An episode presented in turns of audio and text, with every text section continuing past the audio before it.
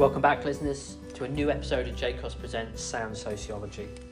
In today's episode, we're going to be looking at the final two stages of how research, the research process is conducted. Today, we have looked at reviewing the existing literature, developing hypotheses and research questions, how to choose a research method depending on what theoretical perspective you come from, carrying out a pilot study, choosing a sample. In this episode, we're going to finish off by looking at the remaining three collecting data, analysing data, and evaluating research. When a sociologist goes out to collect and analyse data, they need to almost factor in something we've mentioned before. What type of theoretical approach are they taking? Are they taking a positivist or an interpretivist approach? Because depending on one of those two will depend on the type of data and research method you're going to use. If you're a positivist, more than likely you're going to use things like closed questionnaires, structured interviews, hell, maybe even lab experiments. That type of data is what we call quantitative. And quantitative data is in numerical form. It allows the sociologist to quickly and transparently see trends and patterns. It allows him or her to identify very quickly whether something is going up or down and what might be the specific reasons on the questionnaire for it. If they're an interpretivist, they might be producing more qualitative data, whether they're using unstructured interviews, a observation, a longitudinal study. Qualitative data, data is in the form of verbal or written form, and this allows the researcher to be able to gain a much more in depth and insight understanding of why that person has acted the way they have and what might be their motivations. Quantitative and qualitative data is crucial to how a sociologist will then go off and analyse their data and then what implications that might have. But we also need to consider the research methods. There's two types of data there's primary data and there's secondary data. Primary data is what the researcher conducts him or herself. So, questionnaires, structured interviews, uh, observations, while secondary data is data that's been collected by someone else and has been published by someone else, whether that be official statistics or non official statistics or something from a newspaper or using a textbook for someone else's research.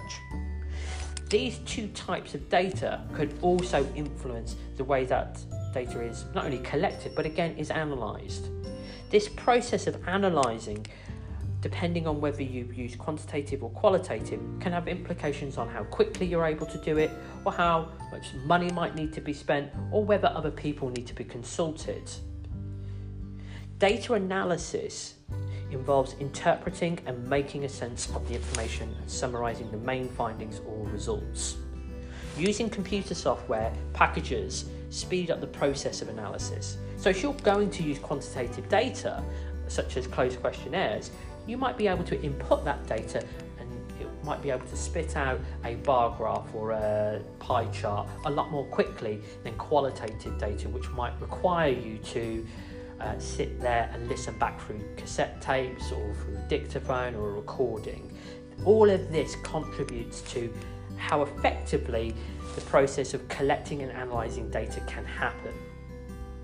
The final stage of the research process is evaluation. Evaluation is vital. It's that process where the sociologist or the researcher will have their work peer reviewed. And that peer review can involve aspects such as questioning the validity, the reliability, the representativeness, the ability to make a generalization, or the ability to question your ethics. Validity if, uh, refers to capturing or measuring something that you set out to examine in the first place.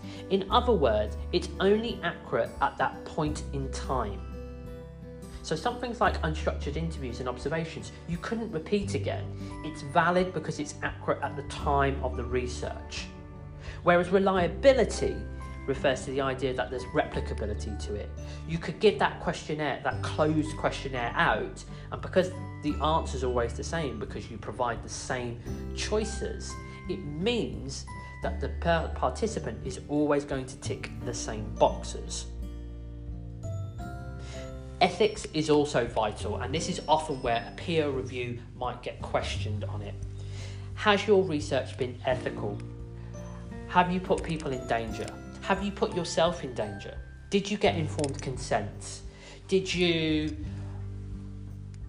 uh, consider the issues of sensitivity? Did you consider the issues of deception? All of these are ethical issues, and every research method will have their own ethical issues. So, this is important to consider because your peers might question you on whether your research was right to do or not. We've covered a lot in today's episode, and I think it's important to ground your knowledge in a couple of questions. So, why don't you try some of the following? A four marker. Identify and explain one way in which the quality of a piece of sociological research can be assessed by peers. That's four marks. Or maybe have a go at the following question, which is a three marker. Describe what sociologists mean by primary data. That's three marks. For now, I'll say happy revision, and I'll see you on the next episode of JCOS Presents Sound Sociology.